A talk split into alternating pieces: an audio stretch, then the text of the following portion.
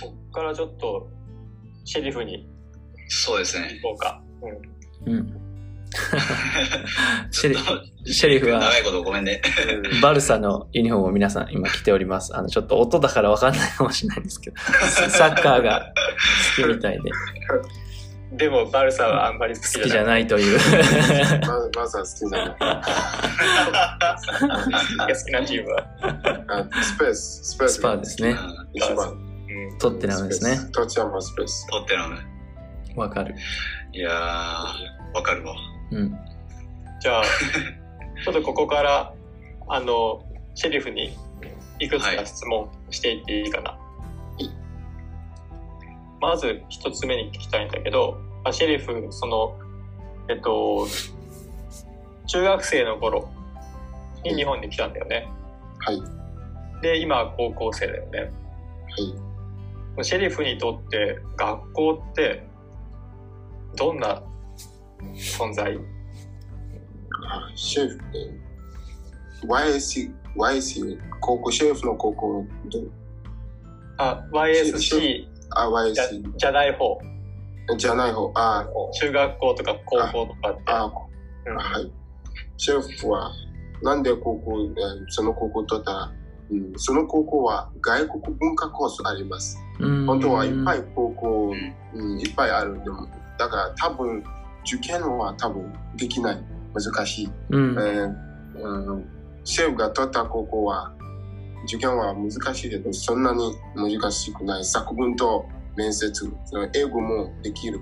うん英語英語の作文と日本語の面接、うん。それができる。でも、えー別の学校は英語と日本語の面接。でも、受けた人は多い。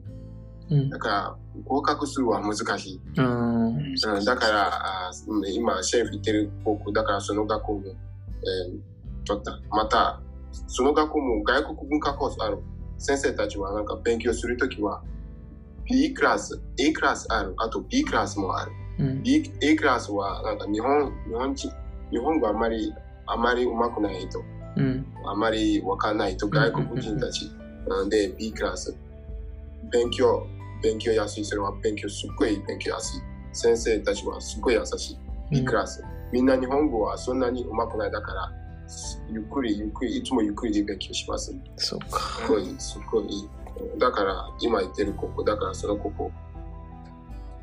でもそのシェ、リフがその子たちと話すときは、もう日本語で話すの。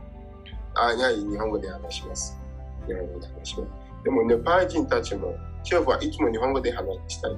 みんな、えまた日本人も英語と英語で話したい。日本人は英語わかんなうんい。だから、英語話したいシェフも日本語うん。で、なんか、えー例えば日本人は、What is, is, what is your name? で、シェフは日本英語で答えます。うん。みんな、like うん、日本人はみんな英語だけ。うん。みんな英語話したいけど、できない、場所はなんか日本語で話します。うん。そうです。そっでもか。外国人の友達たちのと話すときは、それは絶対英語です。みうんん。な、みんな、それは英語です。そっかそっかそっか。確かに。シェリフがさ、その、学校のことで困ったときに、はい。誰か相談する相手とかって今いるの？あー私のオーストラリア人の友達。う。うオーストラリア人の友達と。彼は何部に入っているの？サッカー部です。うん同じ一緒にサッカー部やってる。うん一緒にサッカー部やってます。一年生でも、その人は強い。うんいいいいプレイヤー。うんいいいいプレイヤー。グッドプレイヤー。うんそっかそっか。そのオーストラリアの、えー友達は、あの、みんなと馴染めてる学校で日本の友達とか、日本の先生とうんはか、あ、はい、みんな、みんな。うまくやれてるんだ。はい、はい。そっかそっか。なるほどね。シェリフ、ポジションどこなの？シェフはセンターバック。センターバックやってます。おーうんセンターバック。渋い渋い。いいね。うんケイマーク。ケイマン君フォワードだから。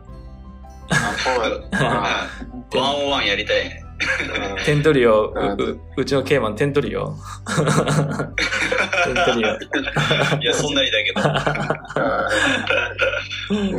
例えばガーナは、なんかガーナのチームは、え一人は一人プレイヤーはなんかポジションは二つ勉強します。うーん。勉強します。だからガーナはシェルフはミッドフィールド、あ真ん中とセンターバックやった。うん一番はなんかセンターバックやりたい。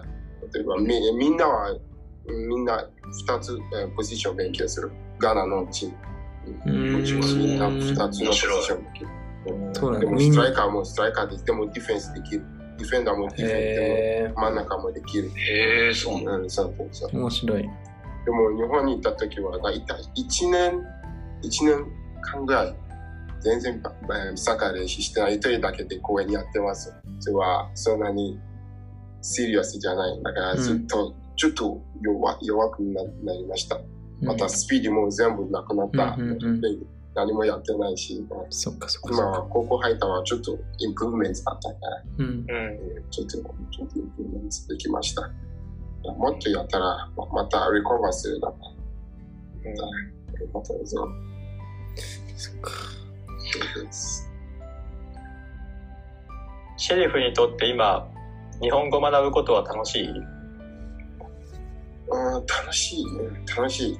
日本は、うんみんな忙しいだから、うん楽しい楽しくないわ。そういうわけはないかな。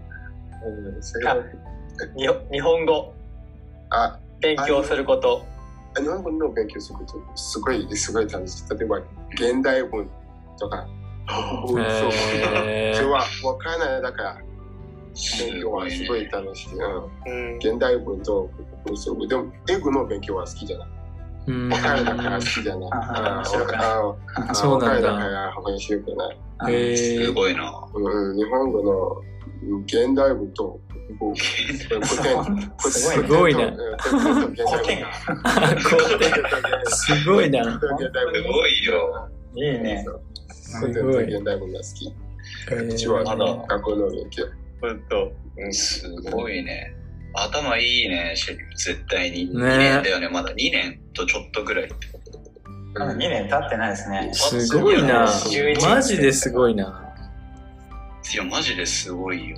はあ、頭いいな。めちゃくちゃだから、頭いいディフェンダーってことだ。うん絶。対いいディフェンダ 素晴らしい。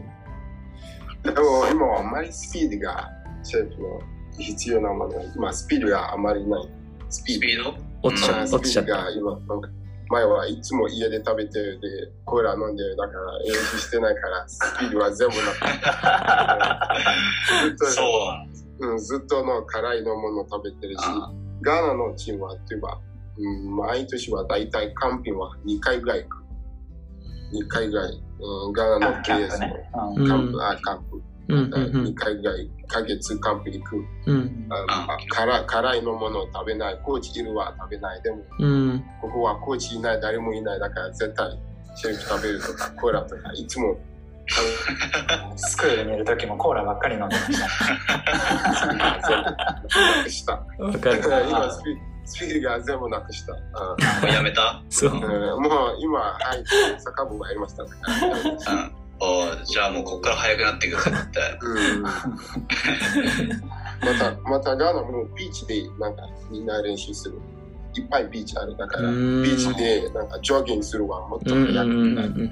サーブがそうだよい。っぱいだから。うんうん。砂まあバトルに。うんそうねそうそうねじゃあ、もう一個質問していいかな。今度、シェリフは YSC に1年間通ったのかな？シェリフにとって YSC ってどうだった？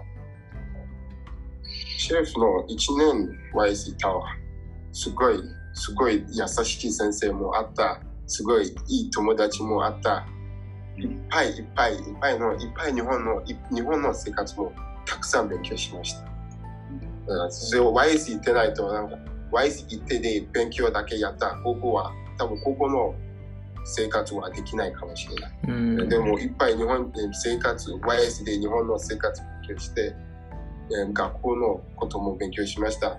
また、人のあ生活も、なんかこういう人はちょっと良くないとか、そううんそそのこともみんな、なんかいっぱいいっぱい。マナーとか。ね。うんあと先生、あ先生先生の教える方、どうやって勉強します。それは意味わかんない。家帰ってきたら、なんか、えー、Google トランスレーターとそれ使う、使う。勉強やすい方。勉強やすい。例えば勉強、授業の時、それを意味わかんない。どうやってわかる。うんそれ帰ってきた、それは全部 YS で勉強しました。うん。YS、YS すごい、すごいいい。うんすごいいっぱいまだ勉強した。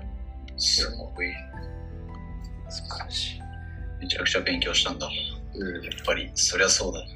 シェリフは、あの、その YSC グローバルスクールに行くきっかけは何だったんですか？どうやって知ったんですか？学校のことは。うんで、あ、えっと。例えばお父さんのお母さんが教えてくれたとか、もしくははい。誰かが学校のことを教えてくれたとか、なぜはい行けたんですか？学校に。なぜ行けることになったんですか？わかるかな？うん、なぜ YS 行ったうんそうそうそう最初は日本語を勉強したい。うん。日本に住みたい。うん。また、あ日本の高校も入りたい。うん。それそれぜその3つのことをやりたい。だから YS、えーなんかににその時も日本語わかんない。だから YS も入らないとそのこと全部できない。うん。あーそういうこと全部できない。だから YS 入りました。日本語勉強したら高校入ることできます。うん。YS 入ったら日本語勉強したらバイトもできる。うん。できるし、あいっぱい友達、日本人の友達もあったら話すこともできる、紹介とか、それもできます。うん、だから、うんだから YS 入りました。うんそうね、たまたま、たまたまなんですけど、まあ、シェリフが住んでたところと、私たちの教室の、メインの教室がすごく近所だったんですよね。だからまあ、それもあってそうか、来ることができそうか。たし、電車代とかもそんな、ね、自転車で来てたので、彼は。うんそっか、そっか。その範囲内はちょうど良かったですけど、うん。ね、シェリフにとってはね。ううん。これからシェリフがさ高校あと3年間とか、大学生になってからやってみたいことってある？やってみたいことはいっぱいあります。うん。いっぱい教えて はい。うん。シェフは大学入りたい。うん。うん、例えば、あまたシェフもいっぱいなんかバイトやって、いっぱいバイトえーバイトやって、いっぱいお金セーブして、なんかクラブチームも入りたい。うん。あ、クラブチームクラブチームクラブチームはあまり、えーパブリック、パブリックチームはそんなに、うん、そんなにシシリアスじゃない。例えば学校のチームとクラブチームは全然違います。うん。学校のチームはみんな、うん、やってるだけ。えーみんな、うんうんクラブチームは全然違います。また。大学も入りたい。日本で仕事したい。シェフも料理作るは上手だから、うん、シェフもやりたいし、えうん。シェフも、シェフもやればいいできます。あまた日本の、日本の生活、日本日本のことですから、日本のことがやりたい。あサッカーも、うん。えー。サッカー。が、うん。シェフの将来の夢、一番前はサッカーです。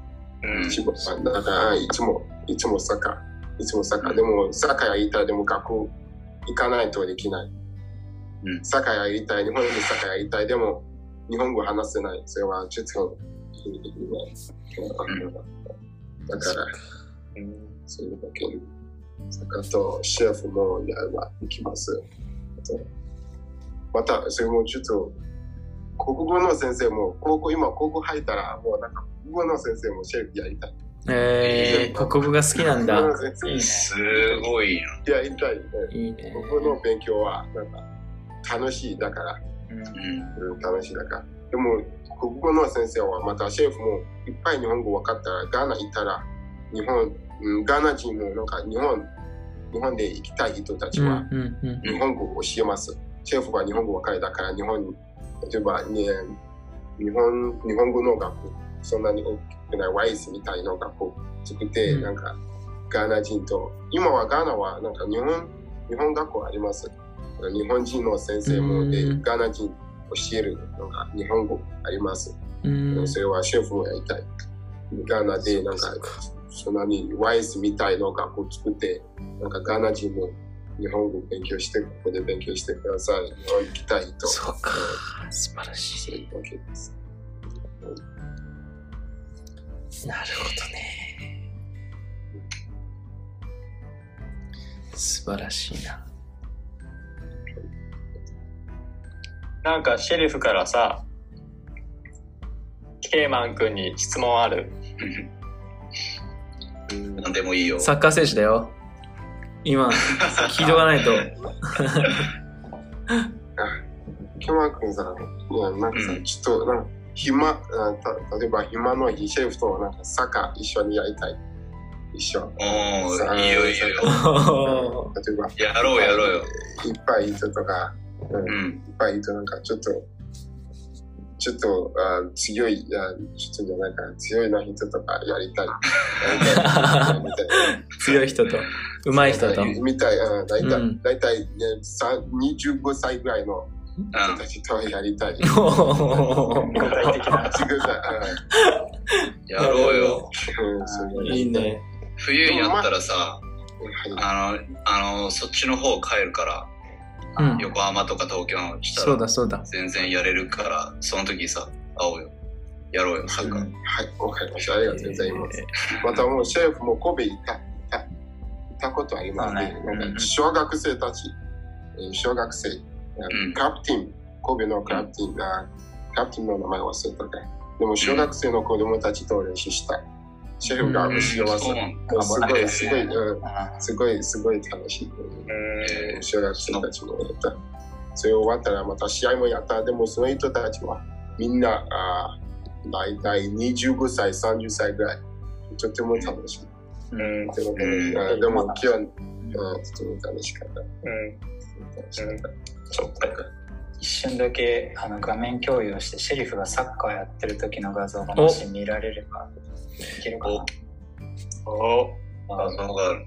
一人で公園で練習してたえお動画そそのビデオ先生ある。俺俺上手だぞこれはあれこれ日本の公園で一人でねへうやそうなんだ今音声を聞いてる人のために解説すると今クイッククイックあのリフティングをやっておりまああ、すすごい。すごい。非常に上手ですやっぱしなやかだな、動きが。うんうん。いやまだ俺も負けてへんよ 本当っすか？本当？ああやれるね。やれるねはい という感じでした。か。やってんだこうやって。す。すげえ。一緒にやろうよサッカろーね。あはい、友達も連れてきて。い。いいね。またちょっと山田さんにうん質問戻したいなと思うんですけど、あの本当にこの課題ってさまざ、まな要素が要素が絡み合ってることかと思ってます。で、まあ、その課題に対して取り組んでいくにあたってなんだろうそのうん。制度面であるとかは活動の仕組みであるとかいうん。あの、まあ、体体制面であるとかうん。そのどういった部分が改善をしていくとより本質的に問題に対してアプローチしていけるんですかね。うん。そうですね。あのおそらく制度の改革っていうのはその制度にすごく詳しい人たちじゃないとなかなかやっぱり難しいかなと思っていてそれをあの一般の人々があの意見を言うっていうことはやっぱりあの簡単にできることではないかなとは思うんですね。でただ例えばそのあのブラック・ライブズ・マターとかあるいは大坂なおみさんが何かあのマスクのアクションとかをしましたけれどもああいう時に日本の中でまあ賛成っていう人といやあれはやらない方がいいっていう人と両方いたと思うんですよね。うんうんでやっぱりそういう人たちの意見があのこう例えば選挙の時に政治家を選ぶ時にあのそれを賛成という政治家とやらない方がいいっていう政治家をどっちを選ぶっていう時にあのそれを一つの判断基準にしてもらう。自分の票投票するときに、確かあの政治家そのああいう時にいつも反対意見を言っていたよなとかやっぱりいろんな国の人いろんなルーツの人がいる日本って素敵だよねみたいなことを言うタイプの政治家だよねとか判断基準にしてもらうってことはできると思うんですよね。でまあそういうことが話題になった時に積極的に自分もこう思うとか、うん、発言をまあソーシャルメディアとかでやってみるとか、うん、あの、うん、いうことも一つかなと。でそれで世論が盛り上がっていてああのあの人もこういう意見なんだ、うん、あの人はこういう意見なんだっていうのがこう盛り上がっていった時にあの世論ってこう作られていくと思うんですよね。それで政治家がやっぱり変わっていくし、それであの制度っていうのが新しくなっていくと思うんですよね。でまあ、制度の細かい設計っていうのはやっぱり官僚の人たちが考えることですし、多分僕らはただあの大事なのは、まあ、ブラック・ライブズ・マターの方々が言うようにあの今差別されてる今軽んじられてる命はとっても本当は大事なものだし私たちと等しい価値があるものなんだって、まあ、言わないといけないこと自体悲しいんですけどでも言わないと感じられっぱなしなのでやっぱりそれは私はそれに反対するって多分思ってるだけじゃなくて言う発言すること大坂なおみさんは多分それであえてみんなが見てるとこであのマスクをしたと思うんですけど、あの射殺された警察官に射殺されたような黒人の人たちの名前をマスクに書いてそれをあのテニスの大会でつけて、テレビの前に登場したんですが、まあ、そういうことをした彼女なりのアクションだったと。で僕らもやっぱりそういうアクションするとリスクはあると思うんですね。うん、あの反対意見の人に叩かれたりとかファンが減るとかいろんなことあると思うんですけどそれでもやるっていう選択を彼女は取ったし彼女自身差別をされて生きてきた中でやってるんだったらやっぱりどちらかというと何て言うんでしょう社会でマジョリティにある側私は自分でそう思うんですね。日本社会でマジョリティ側にいる自分がそれしないなんてありえないよねと。差別されてるマイノリティの人がそれやってるんだったらマジョリティである我々はやっぱり一声上げるとか何かする。っていうことって、まあ、勇気はいるんですけどやっぱそれは大事かな気まずいかもしれないしリスクあるかもしれないけどやっぱり言っていく発言していくっていうことが一番大事かな。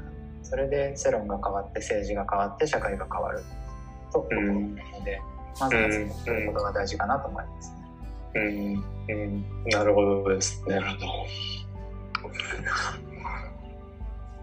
なんかあの山田さんから見ててもやっぱり最近それこそ本当にブラック・ライブズ・マターの動きが、えー、出てきたあたりからやっぱり日本でもそういう、えー、言葉を聞く機会が増えたっていう実感値みたいなことはやっぱありますか？山田さん自身として。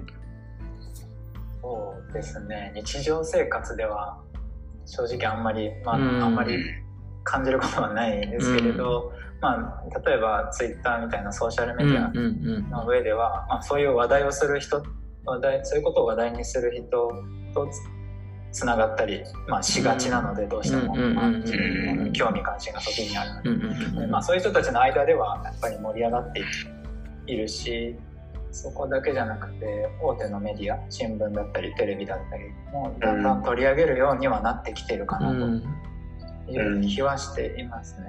うんそうなんですよね。やっぱりソーシャルメディアはこう、どうしてもそういうね、同じようなこう考え方を持った人たちとつながるっていう、まあ、仕掛けが当然あって、なんか僕らの中でも、まあ、僕は今ちょっとその外国に住んでるから日本のことはそういうソーシャルメディアとかあのウェブを通してしか知ることができないのであれなんですけどそのソーシャルメディアの世界と自分の現実の世界がこうギャップが出てきたりとか実際にこう例えばね友人と集まった時とかもしくは何かしらでこう人と集まった時にまだそういう差別の問題とかっていう話題が全く出てこないっていう状況では多分まだあると思うんですよね。そうですね。だから少しずつこうね変化をしていけたらって思いますよね。そうですよね。なんか私がすごく複雑に感じるところとしてもちろんこうした問題に対して声を上げていくっていうところはすごくあの大あの私たちのようなここでも大事だと思うし影響力を持ったあのアスリートの中でも増えてきてるとは思うんですよ。でもそのそういった事象に対して声を上げることはあってもその問題の本質に対してなんかな知ろうというような行為に対してはまだ一歩がなんかないというか弱いかなってところが思うんですよね。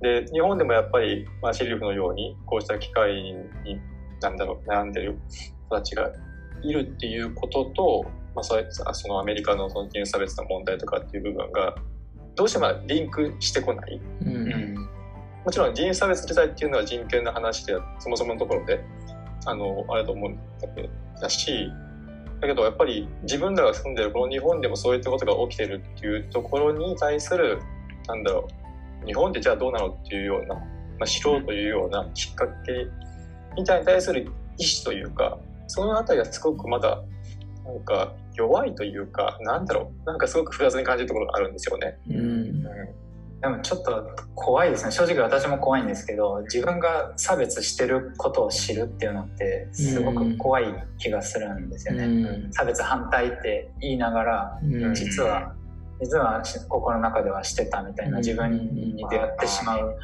の でなるべく見たくないみたいな心理はなんか分かる悪くそうですよね。うん。だから深く掘り下げる、まあ、意思がある方は素晴らしいと思いますし、まあ、うん少なからずいらっしゃるとは思いますけれど、うんみんながっていうことになるとうん、難しいかなとか、そうかそうか。うんいうところではあるんですよね。なのでうんどうやってアプローチを取っていったら人の関心が集まるのかみんなで考えられるのかっていうのは私にとっても課題だなと思います。そうですよね。でも今こうしてあの一つ人種差別をこのポッドキャストの話題に入れていただいたことっていうのはすごく大きいと思いますしうん。こういうなんかあの課題を考えようとか社会問題考えようっていう時に差別人種差別とかうん。国籍の差別とかそういうことが入ってくることが昔よりは増えたんじゃないかなっていうふうに思うんですよね。ん。なのでまあそういう機会がこうやって少しずつでも増えていってうん。いただいたらそれはありがたいことだなというふうにうん。うん思いますね。確かに。おそそうですらくあのすぐには変わらない問題だと思うんですよね、うん。人の意識なのでちょっと何十年っていう時間はかかるかもしれないですけれどうん。でもややらないよりはもちろんやった方がいいし、うん。何十年の時間かけて変わるためには今やらないと変わらないと思うので、うんちょっとゴール遠いんですけどやり続ける必要かなと思いますね。うん。うん。私たちもあのこのポッドキャストやってることのやっぱり一つの理由っていうのがまあ本当に世界日本にいろん。な社会課題とか問題がある中でただやっぱりその声っていうのがなかなか世の中に届きにくいものもあるしでそれをこのまあサッカーとかスポーツとかサッカー選手っていうものの影響力を使ってよりその広く届けていくっていうことをまあしたいなっていうふうに思ってるんですよね。まだまだそこに対する課題はまああるけれど、やっぱり、うん、その影響力っていう部分を自分たち自身が認識して、うん、やっていくっていうことは突き詰めていきたいなっていうところはすごく思いますね。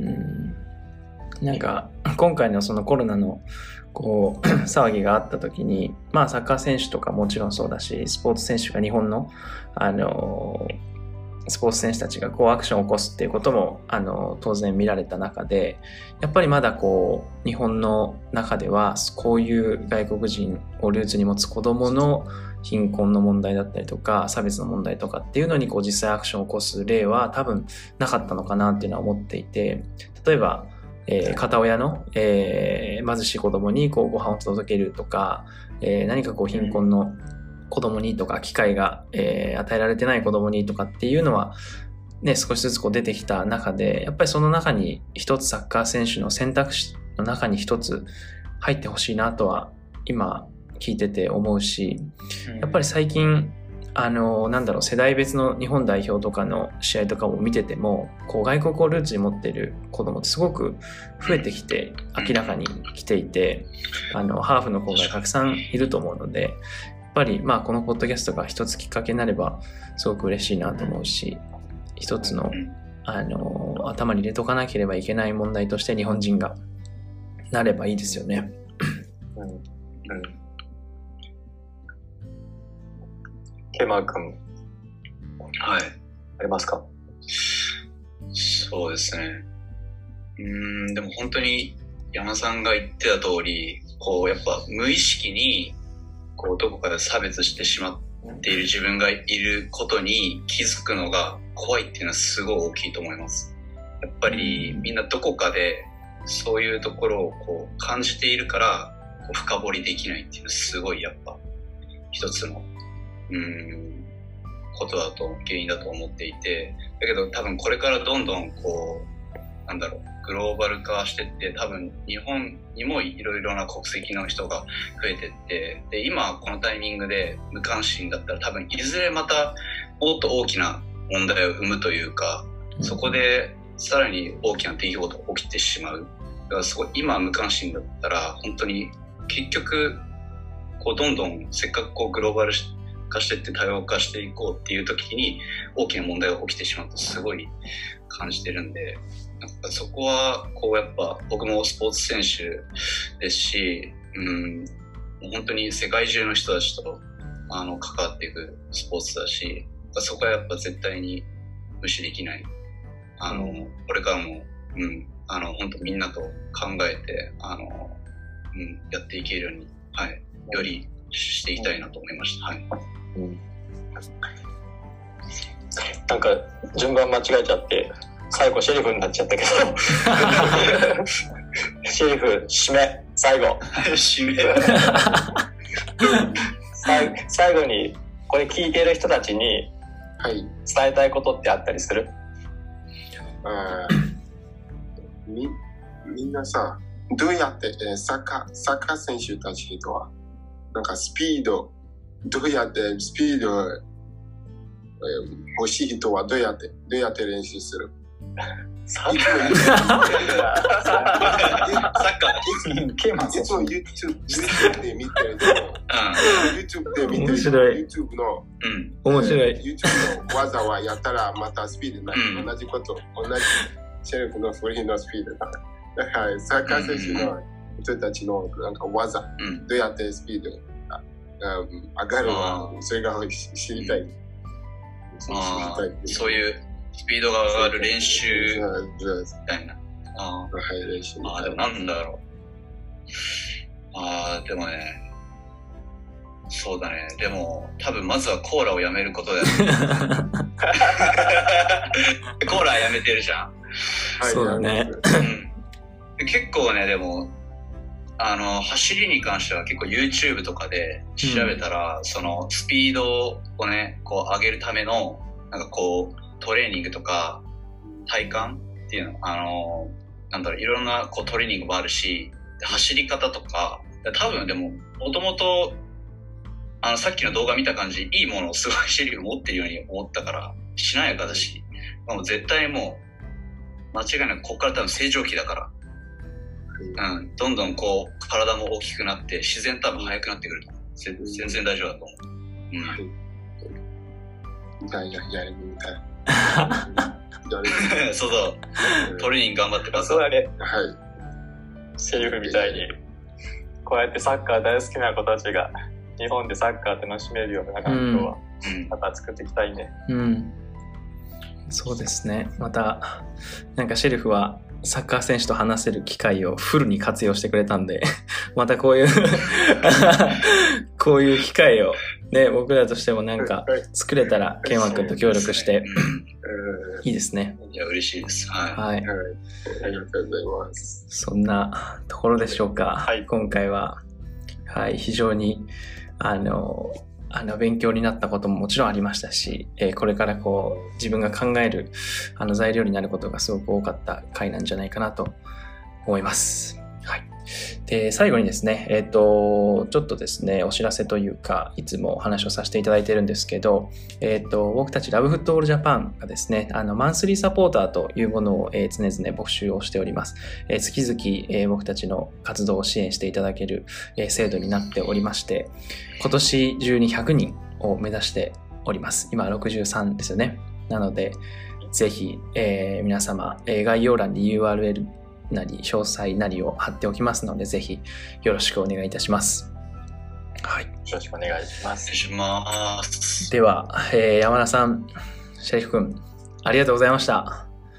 ありがとうございました。また引き続きよろしくお願いします。では、さようなら。さよなら。さよなら。またね